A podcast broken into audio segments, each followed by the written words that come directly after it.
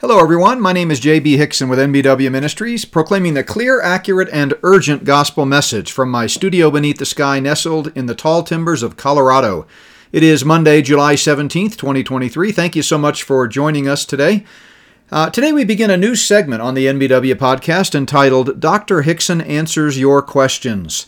You know, one of the things I've always enjoyed most about our ministry is the opportunity I have to engage in edifying and thought provoking dialogue with our listeners and conference attendees. It doesn't take much to pull me into a lengthy discussion about all things theological, biblical, and geopolitical, for that matter. I think it goes back to my days in the classroom in the early days of our ministry when I served in academia as an instructor at the baccalaureate and graduate levels as Wendy can attest, I spent many a late night on campus long after I had dismissed class, engaging with students and attempting to answer their questions.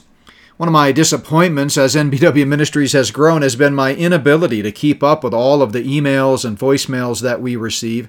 I really do read every email and listen to every voicemail, which often contain Uh, questions or comments. And sometimes the questions are so intriguing that I stop what I'm doing and type out a quick response. But most of the time, however, I, I flag the question for more focused attention when I have more time.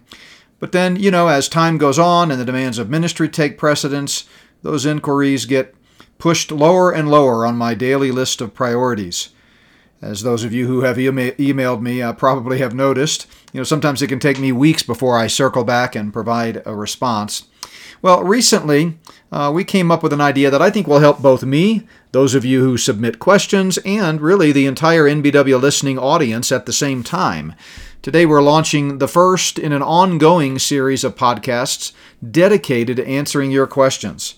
It is much easier for me to explain things verbally off the cuff rather than taking the time to, to type out and compose detailed, organized, and well structured email responses. Uh, and so, if you have a question, uh, please feel free to email us. We have posted a banner on the highlight carousel of our homepage where, with one click, it'll open up your email uh, client and, and you can send us an email with your question or questions. And then, assuming it's a question that justifies a response, and usually they do, I will flag it to address in these periodic, uh, perhaps weekly, depending on the volume of questions that we get, uh, dedicated uh, podcasts. And so uh, here we go. This is the first installment of Dr. Hixson uh, answers your question. And so, in no particular order, I've flagged some that have come in over the last uh, couple of weeks, uh, which is when I last uh, took the time uh, to answer a bunch of emails. And so, uh, this will help me out a lot, and hopefully, it will benefit you as well. This is a question from Sue who uh, says, uh, You talk about in a sermon not long ago uh, the Bible and Bible st- uh, study Bible that you recommend and that you use. Uh, could you uh, please tell us what that is? Well, I typically preach and teach from the New King James Version, and I've talked about uh, frequently why that is. I just believe, in terms of uh, a manuscript uh, basis from which they translate the Greek into English, uh, it's probably the best and most well attested, but also the translation technique, I think, is the best. It's a formal equivalent, sort of word for word type of translation technique. So I really like the New King James. Like many of you, I grew up on the King James, and so uh, you know the New King James is very similar. It simply uh, kind of modernizes some of the uh, Elizabethan English and things like that. And you know, with all respect to my King James friends, I I love the King James. I I frequently will preach from it when I'm at a church that requests it. Um, but I just find the New King James a little easier uh, to read. That's my preference. I could get into much more detail on that, but I encourage you to check out my eight part video streaming series on uh, how we got our Bible that gets into a little more detail on the modern English translations and why I kind of landed many years ago on the NKJV. As far as a study Bible, uh, that's an easy question for me to answer. Hands down, my favorite is what is now called the NKJV Study Bible. Now, it was originally called the Nelson Study Bible, put out by Thomas Nelson. But the reason I love it is that the entire editorial committee uh, that makes up the study notes in that Bible uh, are every one of them is a solid traditional dispensationalist who comes at Scripture from a literal, grammatical, historical perspective, and uh, you know is consistently uh, pre-tribulational in their overall approach. Uh, the general editor uh, was a man by the name of Earl Radmacher, who I was very close to. In fact, he wrote the foreword to my first book years ago. Um, and uh, I've had the privilege of serving with him in a variety of roles. Um, and then all of the you know New Testament, Old Testament scholars, many of them, uh, the, the, the, vast majority of them, are men that I either sat under at Dallas Theological Seminary or have interacted with in other uh, roles. So I, I, really trust their notes. Obviously, a study Bible is the study notes are not inspired; they're not infallible. These are just um, uh, you know godly teachers who are seeking to interpret the Word and connect the dots of Scripture. Uh, so you always want to study the Bible for yourself and not just assume that every note uh, is uh, correct. But I really highly recommend what is now called the NKJV Study Bible with Earl Radmacher as the general editor. There are others that are great uh, study Bibles out there. Uh, the uh, Ryrie Study Bible, of course, many people uh, have benefited from that. I, I, had the privilege of knowing Dr. Ryrie quite well. We've interacted many times before he went to be with the Lord. Uh, uh in fact, one time he recommended me uh, to a church that I ended up going to, and we've shared the platform at many conferences. When I was in academia, I actually uh, invited him to speak in a couple of occasions, once as our commencement speaker. So it really meant a good mentor of mine, and his, his is a great study Bible as well. I just really prefer the breadth and the depth of the Nelson what is now called the New King James uh, Study Bible. And it's well laid out as well. It's got great uh, organization, great notes at the beginning of each book of the Bible, uh, great charts, graphs, maps, uh, insets, and things like that. So thanks for that question, uh, Sue. The next question uh, is from Mariska, and she is asking about a lot of videos and speculation that are going around on social media with regards to the rapture, in which people are suggesting uh, that uh, we're, you know, going to see the rapture sometime in a window of years between 2023 and 2026. Uh, depending on when you think Jesus died. Um, there's uh, some people have taught that Jesus died in 30 AD, but the preponderance of evidence and most scholars agree, as as I have taught, that he died in 33 AD. Um, so that was the first question that she asks: is Do you lean towards 30 or 33 AD? I definitely hold uh, to Jesus beginning uh, his earthly ministry in 30 AD, and he was uh, crucified in 33 AD, resurrected in 33 AD. Um, he was born, by the way, uh, the way we now reckon time, in what would be the year, the winter of 5 or 4 BC. Um, I know it seems strange that Christ was born before Christ, but that's just because we kind of calculated wrong when we started uh, the new dating system. But we know that's the case because we have all kinds of extra biblical historical evidence uh, that uh, you know kind of leads us to that date. One, the one being that Herod was uh, still alive when Jesus was a, an infant, and we know historically that Herod died in the in April of four BC. So Jesus had to be born before that. Um, so anyway, uh, yeah, that's my answer to when when uh, Christ died. But as far as the dating of the rapture. Uh, there has been a lot of speculation for a variety of reasons that you know the 2020s will uh, you know basically constitute uh, the time of the rapture and the beginning of the transition into the uh, beast system and the Antichrist's reign of terror for that seven year tribulation. I've actually speculated about that a lot based on the Luciferian timeline, which I address in a chapter of my Spirit of the Antichrist, Volume 2, that's dedicated to that. It's called uh, The Luciferian Timeline and Agenda 2030. Um, so there are a lot of setting of the stage type signs of the times that seem to indicate we're getting closer and closer. But I don't think you can get there uh, exegetically or cite chapter and verse, and I certainly don't think we need to be getting out our calculators and, and trying to you know do math to pinpoint the date of the rapture. Uh, that is something that uh, you know God's people have tried to do for for years because we're so eager to see Him face to face. But I just don't think that's wise. The best we can do is say you know, it sure seems like it's going to be soon. We know what their timetable is, the Luciferians. Uh, doesn't mean that's God's timetable. He could certainly put a stop to it. Um, but uh, I think we're right to uh, have a sense of urgency and recognize that it could be soon. But I just wouldn't pinpoint a date. Um, uh, you know, as a lot of people are trying to do uh, for a variety of reasons. So thanks for the question there, uh, Mariska. And uh, here's one from an emailer who just simply signed it with an initial M. Uh, not sure if it's a man uh, or a woman.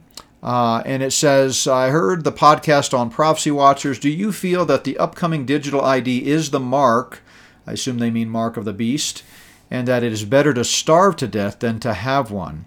I'm on Social Security and disability. Well, uh, I certainly understand, and I get this question uh, frequently at conferences and in uh, our Prophecy Night Q&A sessions. Uh, what are we to do about the coming digital ID and the uh, digital monetary system and those types of things? First of all, it absolutely is not the mark of the beast because the mark of the beast will not come into uh, existence until after the rapture.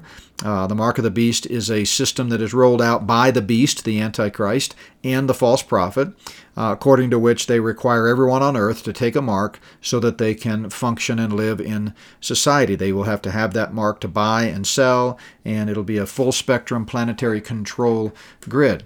That said, could it be that the digital ID system that they are working hard to roll out. Is the precursor to the mark, or is it, you know, could it be the the technology that is used uh, to employ uh, the mark of the beast that, that the Antichrist and, and false prophet used to employ that? Absolutely. I think more than anything else in history, it fits the bill. You know, there have always been speculation about different technological advancements and how they might, in fact, uh, be the quote unquote mark or be used for the mark of the beast. Uh, but this actually fits the bill perfectly because they are saying that they're going to roll it out uh, by the way, I apologize for the uh, construction noise in the background here. We're still doing construction here at the NBW uh, ministry offices uh, related uh, to uh, just you know expansion and also particularly right now the water diversion problem that we had from all the flooding. We're just about at the end of it. we finished up a couple of projects today, in fact and uh, hopefully it should be finished with it all soon. So if you hear a bunch of hammering or nail guns going on in the background, I apologize, but hopefully uh, that's kept to a minimum. Um, so so the the digital ID system will is intended to accomplish for the Luciferians today in this present age exactly what the beast and the false prophet will try to accomplish after the rapture during the tribulation period. Uh, so, in that sense, it could be, um, you know, the precursor to that. Um, so, uh, the reason I recommend that people not participate in it is not anything moral or it's certainly not anything related to your salvation. You know, a lot of people think that getting to heaven is determined by whether you take the mark or not. That's not what the scripture says. The scripture says that during the tribulation, only unbelievers will take the mark and no believer will take the mark. It doesn't it's not a cause and effect thing. We're only there's only one way to be saved from Genesis to Revelation over 6,000 years of human history, Everyone in every age is saved the same way, by grace through faith. You have to trust in God to be saved, and specifically, you have to trust in Jesus Christ, the Son of God, who died and rose again to pay your personal penalty for sin. And so that will certainly be true of the tribulation as well. The description that we read about in Revelation 13 is simply descriptive, not prescriptive. It doesn't say that uh, if you take the mark, you will go to hell because you took the mark. It just simply says those who take the mark will end up in hell. And we know by comparing Scripture with Scripture that the only way anyone ends up in hell is by rejecting the free gift of eternal life uh, in Christ. And so that's related to the tribulation period. As it relates to the here and now, as we await the Lord's return at the rapture, uh, I think there are pragmatic reasons that, some, that nobody, as I've counseled before, should take the digital ID or participate in the digital ID system. I think it essentially makes you a sitting duck for all of their control mechanisms. It has nothing to do with your eternal destiny, but it does have to do with your protection and and your you know being able to live off the grid and being able to as we await the Lord's return uh, kind of protect yourself from all of these evil people that are out there trying to take over control of this world at Satan's behest. So um, don't take it. Uh, obviously, if you find yourself having no choice, uh, you know that's between you and the Lord. Um, I know it's going to be harder and harder as we get closer and closer. If the Lord tarries His return, uh, for people to withstand the pressure. You know, they're going to try to come at you from every angle, as we've talked about, but that's okay. You know, uh, the, the Bible tells us that all who desire to live godly in Christ will suffer persecution, and Jesus said, "In this world you will have trouble." So we're not promised it's going to be a bed of roses. Um, so be prepared to suffer and make it, you know, be prepared to, to have a harder time functioning in this world if you resist the digital ID. I have said, and I still stand by this, that I think we are still quite a ways off from that time when they're literally putting troops on the street, rounding up people, and putting a gun to their head and making them sign up for this digital ID. I think it's going to be more of the carrot than the stick, as we saw with the rollout of the gene altering bioinjections after the pandemic. So I think uh, you're going to be coerced, you're going to be pressured, you're going to it's you're going to be inconvenienced. They're going to do everything they can to get you to jump on board the digital ID bandwagon, but resist it. Uh, and resist it uh, come what may. So, thanks for that question. And uh, the next question uh, relates to a particular organization. And, you know, I always hesitate to just uh, capriciously start throwing names out and criticizing organizations and so forth. So I want to always try to be gracious, but obviously the Bible tells us that we are uh, to mark those that are, you know, preaching a false gospel and preaching doctrine contrary to what we've learned, Romans 16. Uh, so I'm not afraid to speak out. If you've read my books, you know I certainly name names. Um, but this is a question here about the uh, Billy Graham Evangelistic Association and uh, particularly about Samaritan's Purse.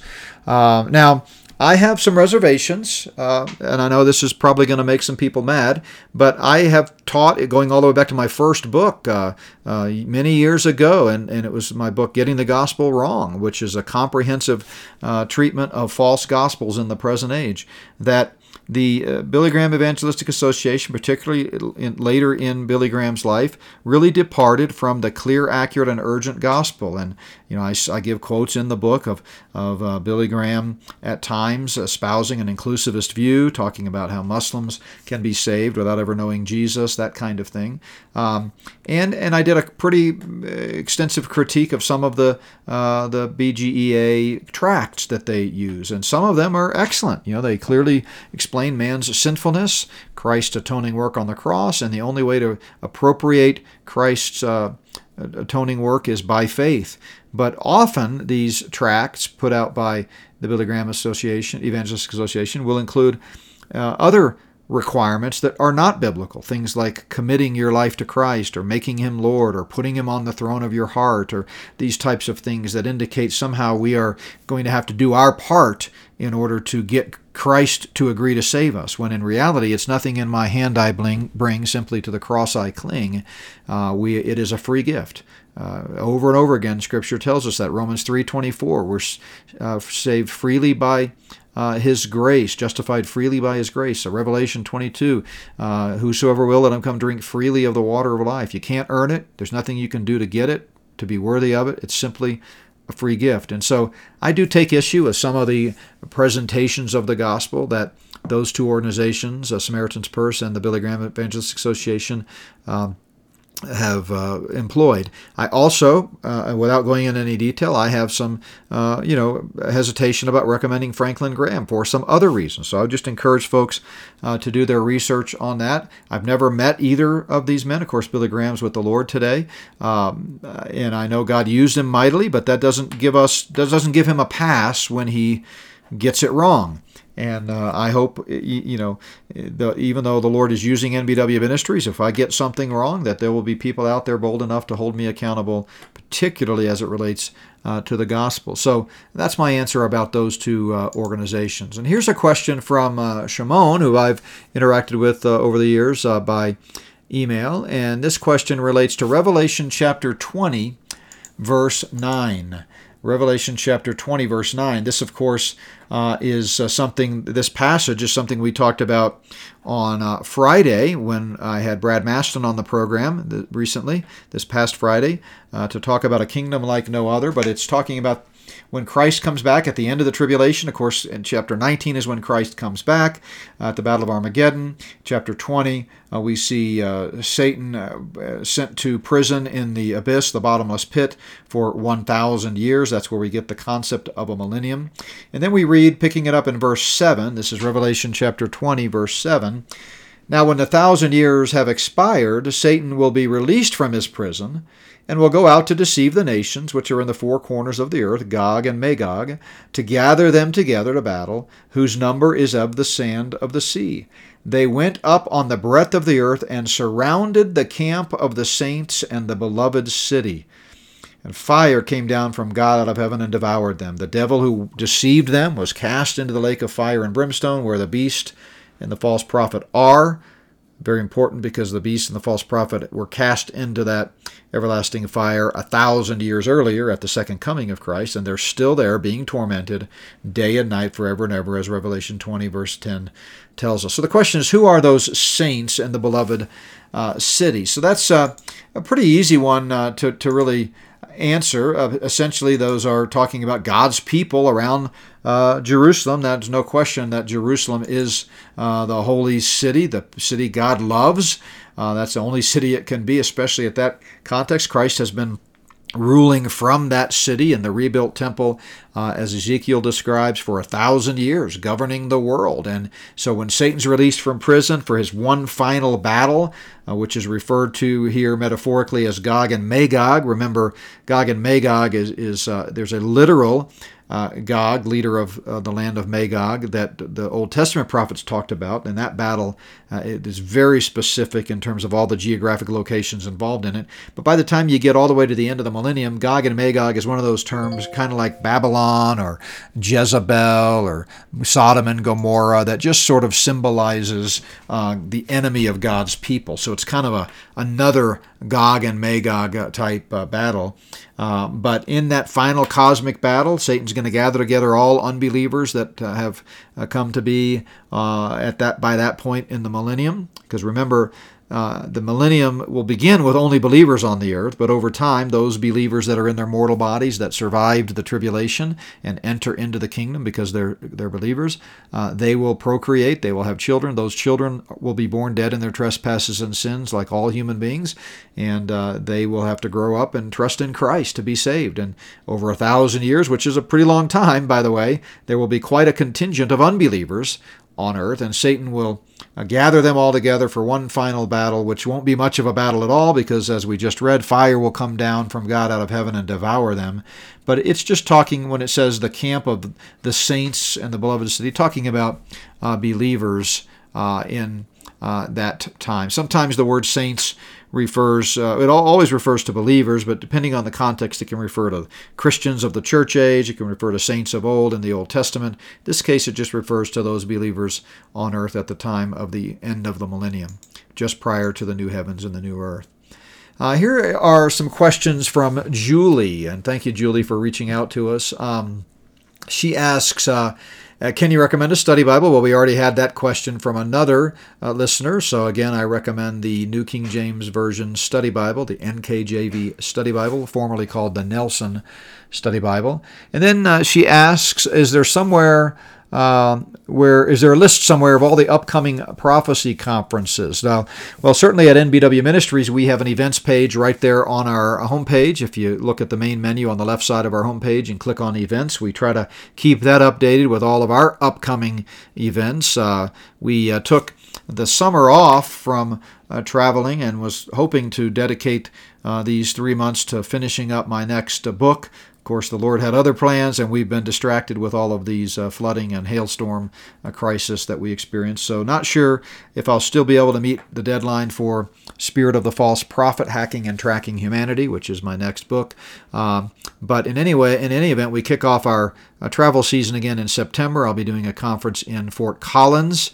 Uh, that's with um, Bill Salus, Randy Price, and a few others. I'm really excited about that one. In October, I'll be back at Prophecy Watchers again in uh, Norman, Oklahoma at their big conference, uh, followed by a, another conference at a large church in East Texas. You can see all the details about these on uh, our website. In December, I'll be at the pre trib conference speaking again this year. Uh, and so uh, and by the way, later this week, we've got, uh, I'm so excited, we've got Dr. Tommy Ice, the executive director of the Pre Trib Research Center, on the podcast. And we are going to talk about uh, debunking that, uh, that, you know, enduring myth that people have out there that somehow dispensationalism was invented by Darby under demonic influence, and it's, it's just so absurd. So, the preeminent scholar on dispensational thought of our day, really, I think, uh, Tommy Ice, is going to be addressing that with me on uh, Thursday, I believe it is. Let me double check uh, before I tell you wrong. Uh, no, Friday. Friday uh, of this week, this coming Friday, the 21st. So you can look forward uh, look forward to that. Uh, and then the third question here from oh, oh by the way on in case that Julie meant you know a list of prophecy conferences in general um, I don't know that there's a, a a website I can point you to where there's a list, but I can I can mention a few of them here. Uh, obviously, there's the Prophecy Watchers conferences. They do at least a couple a year. Uh, I think now they're kind of in the Orlando in the spring and Norman, Oklahoma in the fall. So check out prophecywatchers.com for that list. Jan Markell does some great conferences up in Minnesota. Uh, you've got uh, the Mid America Prophecy Conference uh, in Tulsa every year. I've had the privilege of speaking there now seven times in a row. Uh, really appreciate Philip Goodman and the, the great folks there. Obviously, Tommy Ice's Pre Trib Research Center does a conference every December in Dallas. Um, I've spoken there several times. So those are some of the biggies. I'm sure I'm missing some, uh, but I would uh, check out some of my favorite prophecy uh, speakers, like Dr. Andy Woods, who's a good friend. Uh, he speaks various places. I'm sure he has a calendar on his website. Um, and uh, you know so many others uh, that uh, we love to follow. Tom Hughes, uh, uh, you can check out his stuff. You, you, know you know a lot of these folks, but hopefully that gives you some things to go on. And then her last question, this again from Julie, is I've always felt that women should not be pastors, but I didn't have scripture to back it up.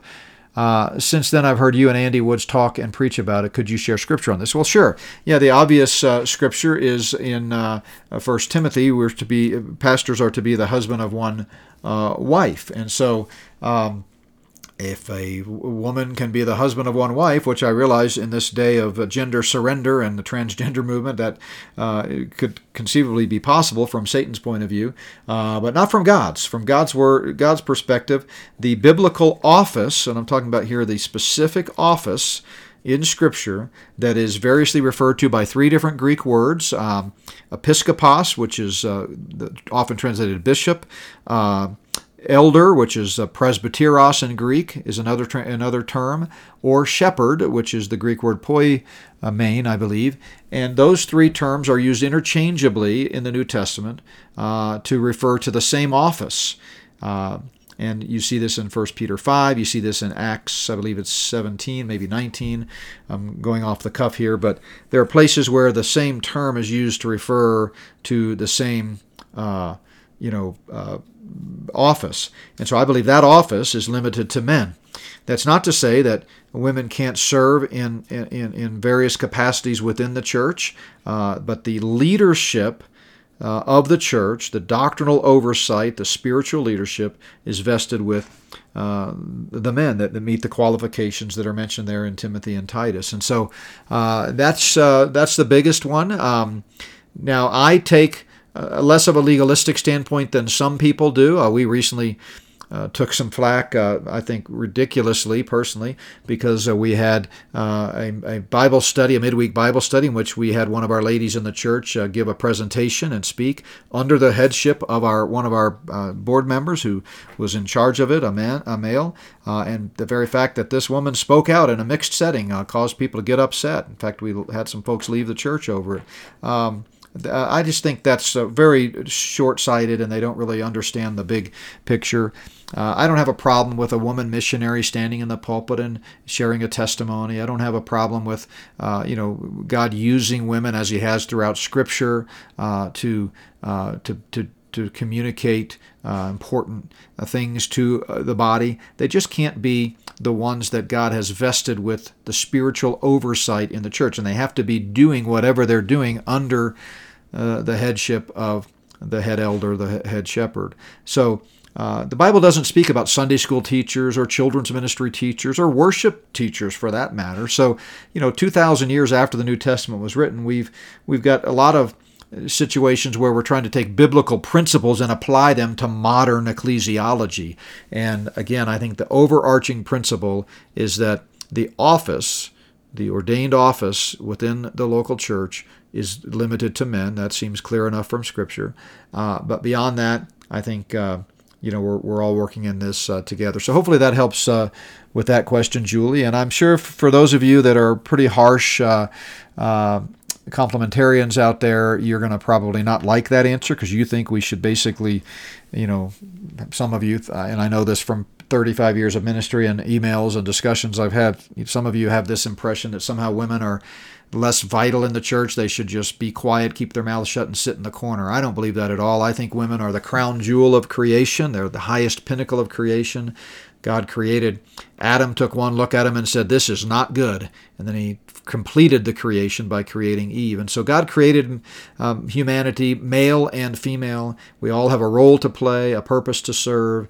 And, uh, you know, I don't have any problem with that as long as we don't overstep the clear guidelines of Scripture about women holding the office of pastor. So that's my, uh, my view there. The next question comes from Margaret and uh, she is asking a question from a recent message that I gave, and this was on Nehemiah chapter 4, um, where I talked about imprecatory prayers and how Nehemiah and uh, uh, you know others, Jeremiah, and of course many of the Psalms are examples of God's people asking for God to bring punishment and judgment on uh, evil people that were uh, causing problems for God's people and she said, you know, basically, how do you reconcile that with the passages in Scripture, such as, uh, you know, uh, Romans uh, 16. Let's see if I can find it here. I had it up a moment ago. Uh, Romans uh, 12, uh, 16, I think it is, or 12. 14, excuse me, 14, where Paul says, Bless those who persecute you, bless and do not curse. And he's simply quoting Jesus from the Sermon on the Mount, by the way, in Matthew 5 44, where he says, I say to you, love your enemies, bless those who curse you, do good to those who hate you, and pray for those who spitefully use you and persecute you. So, well, how do we reconcile that? On the one hand, we've got God clearly, uh, God's people and servants praying asking God to judge their enemies and bring, uh, you know, rain down hellfire and brimstone on them. It's called an imprecatory prayer.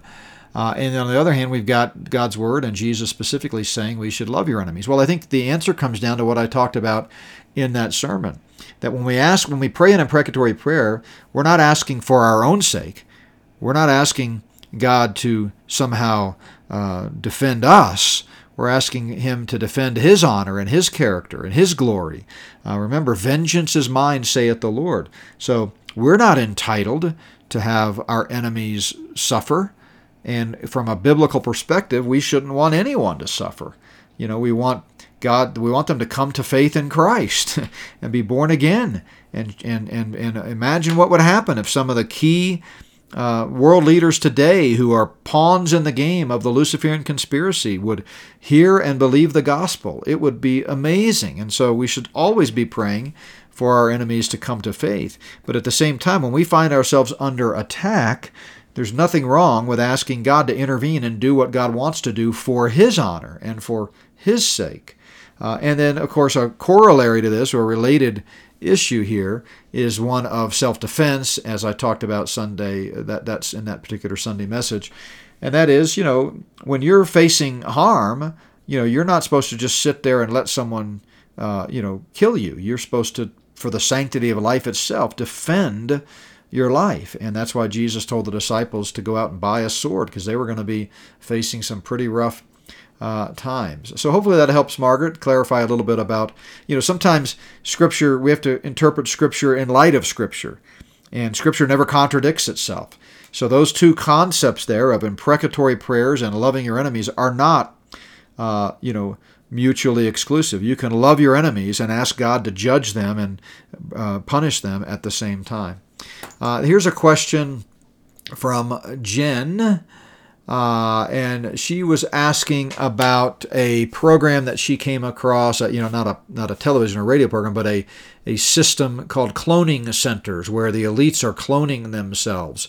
Um, I have talked about cloning before. It's been a long time. I haven't really kept up with it, Jen. So I apologize. I'm not going to be able to give a definitive answer here, but it certainly doesn't surprise me that they would be doing this because the whole transhumanist agenda is to transcend humanity and be able to create mankind, uh, which is the ultimate pinnacle of the Creator. God created mankind ex nihilo, Latin for out of nothing. He spoke the world into existence, and in their quest to be God and to overthrow the one true God, they want to create life. So uh, they've been uh, working on cloning. I can remember, boy, it's probably been easily 15 years ago, maybe more, I was speaking at an apologetics conference, and I forget the speaker, but he was a well known apologist. Um, his name will come to me in a moment, but he did a, a uh, whole lesson on cloning and how uh, they had how far they had come. He was a medical doctor too, uh, and how far they had come in their quest to clone. So uh, that's about all I can comment on that. I wish I had more info uh, on it, but uh, I can I can assure you they're definitely trying uh, to do that. Uh, here is a question from Janet, which is similar to the one I just answered about prophecy conferences. She's asking for other helpful uh, podcasts that she might listen to. And she says she listens to Jan Markell and Stand Up for the Truth. Well, those are two of the best. I, I listen to those myself, uh, and I've had the privilege of being guests on both of those programs. Tom Hughes's program is a great one. Anything Prophecy Watchers puts out is great. Um, you know, there's uh, I, I, always hate to start listing because I'm I know I my mind you know draws a blank and I, I forget obvious. Uh, obvious ones, uh, but Andy Woods, Billy Crone, I like a, a ton of his stuff. You know, all of them you know, uh, may we may not agree with everything they say and may not agree with every area of theology, but in general, they're out there sounding the alarm about the soon coming of our Lord and how things are you know happening today that is setting the stage for the return of Christ. And so, uh, if you go to uh, uh for example, Prophecy Watchers, and you look at the list of speakers at their upcoming October conference where I'll be speaking, all of those guys are good ones to just kind of see what they have to say. Now, you have to show some discernment. You have to be able to eat the meat and spit out the bones. Again, uh, they all are united in their belief in a pre tribulational return of Christ, but you know, they may have different interpretations of different passages of Scripture, and that's why we need to be good Bereans and study it uh, for ourselves. As far as non prophecy podcasts, there's some podcasts out there that I think are very informative, that, again, not endorsing everything they say, not speaking to whether they even know the Lord, although I happen to think uh, these two guys that I'm going to mention probably are Christians uh, from their own testimony that I've heard anyway. Uh, but I would recommend David Knight and uh, Mike Adams. Uh, Mike Adams, I think, sometimes can be a bit of a uh, I don't know what the right word is, perhaps propagandist, or perhaps uh, that's that's not the right word. Sometimes I think he can simply uh, further uh, some of the mainstream thoughts that are out there, but I think his heart's in the right spot. He's a brilliant man, certainly understands nutrition, understands the world as it exists, and I uh, try to listen to him often and have picked up a lot uh, from him and his guests. Uh, he's with he he's the one that launched Brighteon.com. Uh, David Knight is I love I love that guy. He just he's not afraid to pull you know he doesn't pull punches. He's not afraid to call it like it is. So there's some uh, food for thought for you there on that question, Janet. Here's a question just talking about how his pastor where he is uh, sometimes preaches that you have to uh, confess Christ to be saved, and sometimes kind of adds things uh, somewhat carelessly to his presentation of the gospel, even though, in general, according to John here in this email, his pastor is pretty solid on preaching that it's not by works. Uh, so, yeah, I, I, flagged this one to address just because it gives us an opportunity to uh, to talk about one of the things that I talk about in my book, Getting the Gospel Wrong, which is the puzzling gospel. Uh, I think there are a lot of people out there who are not raging Calvinists. They're not works based salvationists. They're not out there beating the drum of you got to save yourself by good works. They, deep down, they certainly understand that salvation is by grace through faith, but they've never really thought through some of the terminology that they're using, and maybe out of habit and years of saying things the same way, they'll, they'll find themselves saying things like invite Jesus into your heart or ask Jesus into your heart. Uh, by the way, did you know the Bible never not one time says that we're to ask Jesus to save us. Uh, he's already offered. You don't have to ask someone to do something that they've already done. He's already paid the price and universally offers to anyone who will come salvation. So he, the, the you know the offer's already been made. The only question is, are you going to accept it? And when someone offers you a gift, you don't have to say, "Will you give me the gift?" They've already offered it, and it creates this sort of really bizarre tautology, as I talk about in the book if you think that the first step to getting saved is to ask Jesus to save you. No, no. You just simply receive the gift. More than 160 times the New Testament conditions eternal life upon faith alone. Uh, and John 1.12 is a key passage that sort of equates faith with receiving eternal life. It says, To as many as received him, to them he gave the power to become the child of God. So, uh, so anyway, a lot of times people will use certain phrases like make him Lord of your life, those types of things. And uh, or commit your life to Him or give your life to the Lord. That's a big one. Uh, you know, again, the Bible never says you have to give your life to Jesus to be saved. Not once. There's only one giver in the salvation equation, and that's God. God's the giver, we're the receiver. John 3:16, Jesus said, "For God so loved the world that he gave his only begotten son, that whoever believes in him shall not perish but have everlasting life." So uh, salvation is one directional. God's the giver, we're the receiver. And as my mentor Charles Ryrie used to say, when we try to get saved by giving something to the Lord, uh, we're turning the gospel 180 degrees in the wrong direction. Uh, we don't need to bring anything to the altar. We have nothing to give. We have, you know, we're completely sold under sin. We have nothing meritorious to give God. So we want to come empty handed, nothing in our hands we bring, simply to the cross we cling. And if you've done that, then you're saved. It's not something you have to do again and again. It's a one time moment in time when faith meets the gospel. And in that instant, you're born again. You become part of the family of God and you're eternally secure. Uh, so I would say this uh, email sounds like this pastor sometimes is maybe using sloppy language, but it doesn't sound like to me he is uh, sort of, uh, you know, an enemy of, of grace. Um, uh, so um, my best guess would be maybe just be patient with him and maybe graciously and humbly at times, if the Lord gives you an opportunity, try to have a dialogue with him and, and kind of ask him to clarify what he means by that.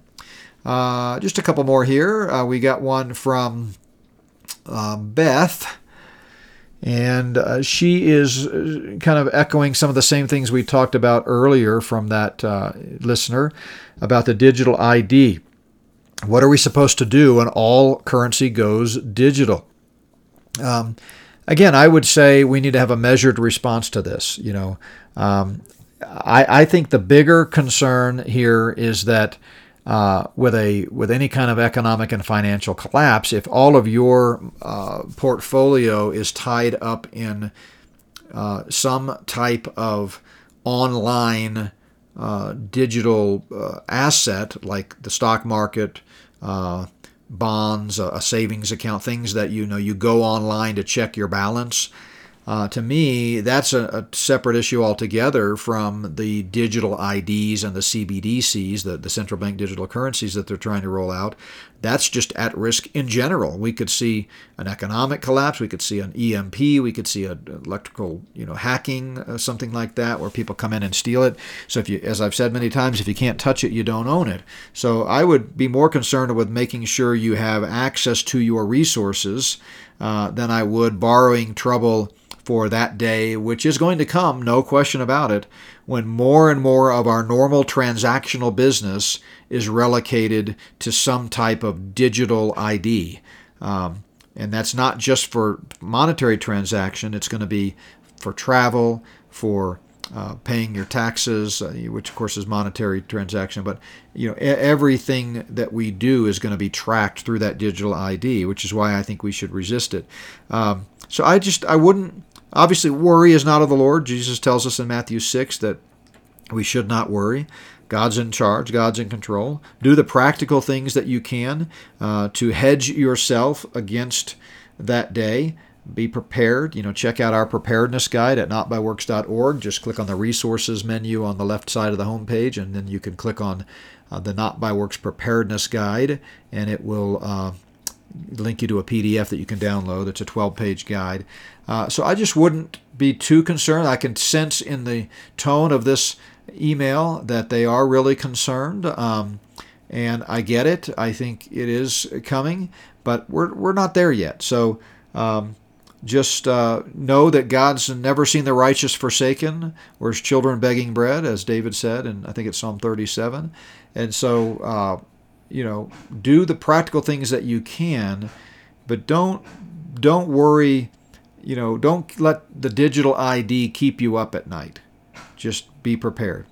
Uh, here's a question from Jeff, and let's see what Jeff is asking about. Um, he says, uh, "Oh, I, this was a this was an interesting question, and I flagged this one because he's asking a question about the parable of the talents in Matthew 25, verses 14 to 30. And I think I referenced this at uh, a prophecy night last week, if I remember right, um, because it had just come in and the question had, and it was just in my mind. I was thinking about it. Um, but he's he he's uh, trying to he's conflating two different parables the parable of the talents and the parable of the minas I was talking about the parable of the minas in Luke 19, which is a parable that's relevant to the church age, and he's talking about uh, that he the king is going to go away for a long time. While he's gone, we need to be business, be, be about the father's business, and he gives each of the servants a mina, uh, the ten servants, and then he comes back after a long time, having received the kingdom, to inaugurate it. And when he does, he uh, is you know asking each of these servants to give an account for what they've done. In that parable, Luke 19, I think it's 11 to 27 or 11 to 26 in that range. Uh, all of the servants are believers, and they all get into the kingdom. It's just the one who squandered his mina, went and buried it, and did nothing with it. He doesn't get any reward in the kingdom. He doesn't. He's not entrusted with any bigger stewardship. Um, remember that parable. Jesus said, "If you're faithful in a little, you'll be made faithful over much." And so those who took their mina and invested it, you know, meaning their life of service, and they did things for the Lord while we await His return. They're going to be rewarded with more authority and positions of authority in the kingdom. So that's the parable of the minas. The parable of the talents is uh, completely different. That's related to Israel and the second coming of Christ. Uh, and uh, in the parable of the talents, you've got three servants uh, and that's it. By the way, in the parable of minas, I should mention, going back to Luke 19, there are two different groups. You've got the servants and then you've got the citizens. The citizens in that parable represent unbelieving Israel, and they will not get into the kingdom. But the servants all do get into the kingdom. He does not say that the servant uh, does not uh, get into the kingdom. In fact, just to uh, you know, quote the passage directly, when Christ, in Luke 19, when he comes back, uh, he says to the one who did nothing with his mina, Take the mina from him and give it to him who has ten minas, for I say to you that to everyone who has will be given, and from he who does not have, even what he has will be taken away with from him. But then he says in verse 27, the very next verse, But bring here those enemies of mine, not the servants, but the enemies, who did not want me to reign over them, and slay them before me. So that's who gets kept out of the kingdom is the unbelieving Jewish uh, people in Jesus' day, not that servant. The servant simply uh, is not you know given any reward when he gets into the kingdom. Now back to Matthew 25 in the parable of talents, it's all about Israel and clearly the one who did nothing with the talent. Uh, see, in, in, in the parable of talents, they're not all given the same thing. One has ten, one has five, one has one. Uh, and the one person who had one talent did nothing with it. And listen to what Jesus says uh, to him Cast this unprofitable servant into outer darkness. There will be weeping and gnashing of teeth. So it's the servant in that case that did nothing that gets does not go to heaven. What's Jesus talking about in the parable of the talents? He's talking about Israel. The whole context of the of the uh, Olivet discourse is trying to get Jesus to help future Israel when in the in tribulation time keep from being deceived. He, re- he repeatedly says, Be not deceived. And in this last opportunity during that tribulation time, receive the king. And uh, they've had many opportunities throughout. Uh, their storied history of God's people, Israel, to receive the king. They rejected him at his first advent. This time, if they reject him one final time, they will not get into the kingdom. They'll be left out in the dark. So I encourage you to check out our uh, series. It's an eight part series on the Olivet Discourse. It's a streaming video series. I also have a chapter on the Olivet Discourse in my book, What Lies Ahead, that'll go into these questions in much more detail. But uh, to Jeff, I would say uh, your question about the parable of the talents when you questioned, you know, why I said that the last servant still gets into the kingdom. Uh, I think you were confusing what I was saying about the parable of Minas there. Uh, we've got a question here from, uh, let's see, I can't see the name, uh, but uh, anyway, he was referencing uh, something that I said in my theological roundtable with the group from North, from Grand Forks, North Dakota, and suggesting a different interpretation of the fact that Jesus, they, many people claim, went to, they say, went to the grave and preached to the captives there. So let me just mention this again. Uh, I did mention it uh, on our podcast recently when the theological roundtable, but in 1 Peter uh, chapter 3, and let me call that passage up, verse 18, uh, we see that uh, it says, Christ also suffered for sins, the just for the unjust, that he might bring us to God, being put to death in the flesh, but made alive in the spirit. And here's the key passage, verse 19, uh, verse 20. Uh, 1 Peter 3, actually, verse 19, by whom also he went and preached to the spirits in prison. Well, who are the spirits in prison? Uh, as I mentioned when I answered this question for the ladies in North Dakota, spirit almost always refers to angels, the only exception being Hebrews 12:23.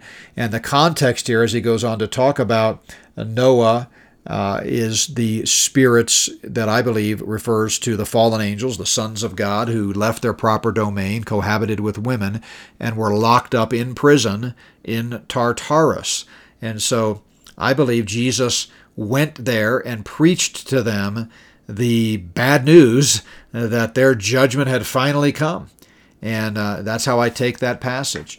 Uh, Ephesians 4 is a passage that often people try to relate uh, there, but I don't think it has any connection. You know, a lot of times our uh, faulty interpretations come from bad cross referencing. Um, and uh, the person who asked the question and, and sent me a, a pretty interesting uh, uh, uh document, uh, paper that they had written on their view. And it was interesting. I just don't agree with it. Um, they were trying to correlate all these passages, but in Ephesians 9, we read he this he ascended what does it mean? But that he also first descended into the lower parts of the earth. And so a lot of people equate that to this passage where we just read where jesus went and preached to the spirits and they uh, claim that uh, that's when jesus went and spoke to certain people and carried people from you know different parts of the afterlife into their ultimate dwelling place. I just don't you know get down to that level of detail in you know seeing different dwelling places of the redeemed uh, currently. I think we're either in the presence of the Lord, we're not, or we're not. Scripture does refer to it by different names. You know, paradise, heaven, uh, Abraham's bosom, uh, sometimes just the grave. Uh, but uh, my view is that in Ephesians four the ascended, what does that mean unless he first descended? I just take that as that he his incarnation, that he could not have ascended to the right hand of the throne of God unless he had first left the confines of eternity, come to earth, put on human flesh, lived a perfect, holy, sinless life, died a cruel death, and rose again from the grave, defeating death, hell, and the grave. So that's my view uh, on those two passages. I don't take the view that Christ went to the grave and let a bunch of believing souls free so that they could go up to heaven, like some people uh, teach. I just don't agree with that view. Uh, here's a question someone is asking about Chuck Missler. Uh, good question. You know, I worked with Chuck briefly toward the end of his life. We shared the platform together at a conference, and uh, I think he has a lot of great stuff out there. He's certainly a a dispensational uh, thinker. I think toward the end of his life, he and his wife both uh, kind of drifted a, a bit far from the reservation, you might say. Uh, they got into teaching uh, the notion that believers that uh, don't live a godly life during the church age would be banished from the kingdom and be weeping and gnashing their teeth during the whole thousand years. But don't worry, after you'd been perpetually spanked for a thousand years, you'd get to come back into heaven after the millennium. And I just I think that comes from some some some misunderstanding of the passages in Matthew 8, Matthew 22, Matthew 25 that we just read about the outer darkness and and kind of confusing the distinction between Israel and the church. But uh, you know that said, I, I, really had a great respect for for Chuck. I think he really opened a lot of people's eyes. Uh, as with any Bible teacher, you need to run it through the grid of Scripture. Uh, and he was not perfect, uh, nor am I. Um, but I think toward the end of his life, especially when he started teaching punitive damages at the judgment seat, where Christians not only are rewarded, but they can be punished, uh, I just disagree with that. I uh, and strongly, by the way, we have a book that we recommend called uh, Should Christians Fear Outer Darkness uh, that uh, I endorsed and uh, several of my colleagues uh, contributed to uh, that I recommend. That's kind of the definitive refutation of that view. Um, we also have a chart in our chart book. I think it's in the chart book. I hope it's in the chart book. Uh, we have we have a, a, book where we kind of collated the top 100 to 150 charts that I've used through the years, and we have not updated it in a while, so I can't remember if this one made it in there. But uh, where I describe how believers will never face punishment of any kind. We'll face God's discipline, but we never face punishment. Punishment is always reserved for children of wrath. Uh, so uh, you can check that out uh, as well. And then last one uh, for this inaugural edition of Dr. Hixson Answers Your Questions. Um, this is a, a, question that I come up with a lot through the years, and perhaps you've uh, thought about this or been asked this yourself, maybe. Uh, and that is, why do Christians not celebrate the feasts and festivals? This person named uh, Cecile mentions that uh, she has a friend who thinks we're missing the boat because we, we neglect the feasts and festivals, and why shouldn't we do that? Uh, well, uh, she kind of answers her own question here, which is that in the present church age, oh, it's very clear in Scripture that uh, Christ is the once for all sacrifice. We're no longer under the law and the festivals and feasts of Judaism. Israel has been temporarily, not permanently, but temporarily set aside.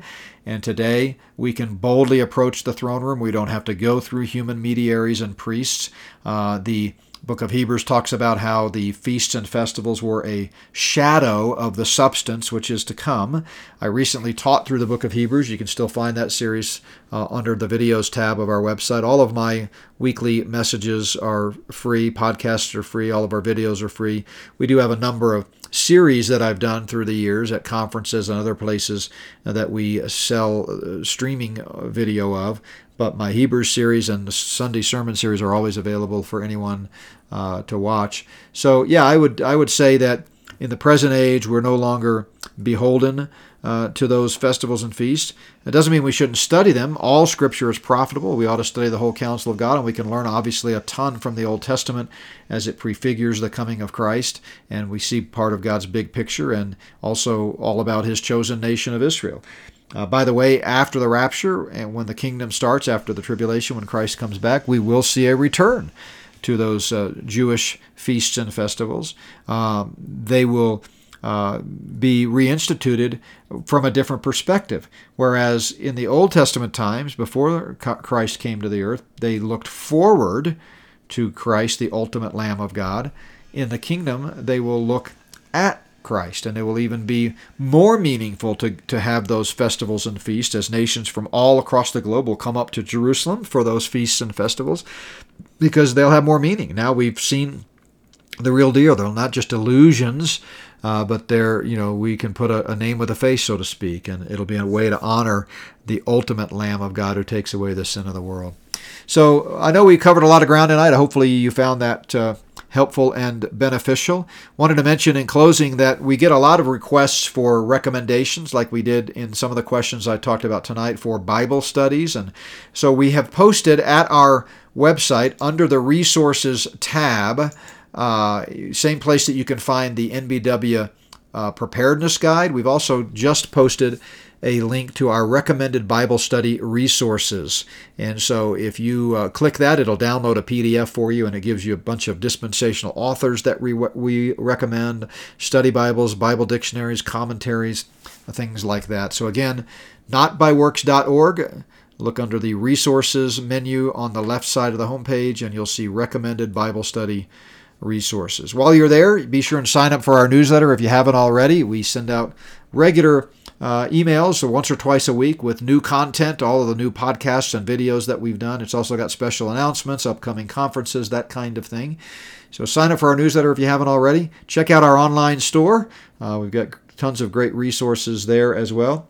And keep the questions coming. You know, we'll do another one of these coming up soon as my inbox starts to fill up and uh, we have enough uh, material uh, to do another one of these. Dr. Hixson answers your questions podcast. So thanks for listening today. Uh, tomorrow night is prophecy night. You can join us in person at Plum Creek Chapel at 6 o'clock in the Denver metro area, or it is live streamed. So go to notbyworks.org, click on the live stream uh, button, and that's uh, tomorrow night. Wednesday is our weekly world events update with Randy, always a highlight of the week uh, for me. Uh, and uh, Thursday, I'm so excited this week to have Nathan Jones from Lamb and Lion Ministries joining us uh, to talk about uh, his book, The Mighty Angels of the Book of Revelation. And you know, I've written extensively about uh, the angelic and demonic world, and I love to talk about that subject, and he is an expert and really looking forward to uh, to having him on Thursday. And then, as I already mentioned, on Friday, we're pleased to have Dr. Thomas Ice from the Pre-Trib Research Center to talking about that tired old lie that, that amillennialists and covenant theologians continue to spread to this day that somehow dispensationalism was made up by Darby in uh, the 19th century. So have a great uh, rest of the night, uh, rest of the day, I should say, and uh, we will look forward to uh, talking with you again uh, tomorrow. God bless everyone.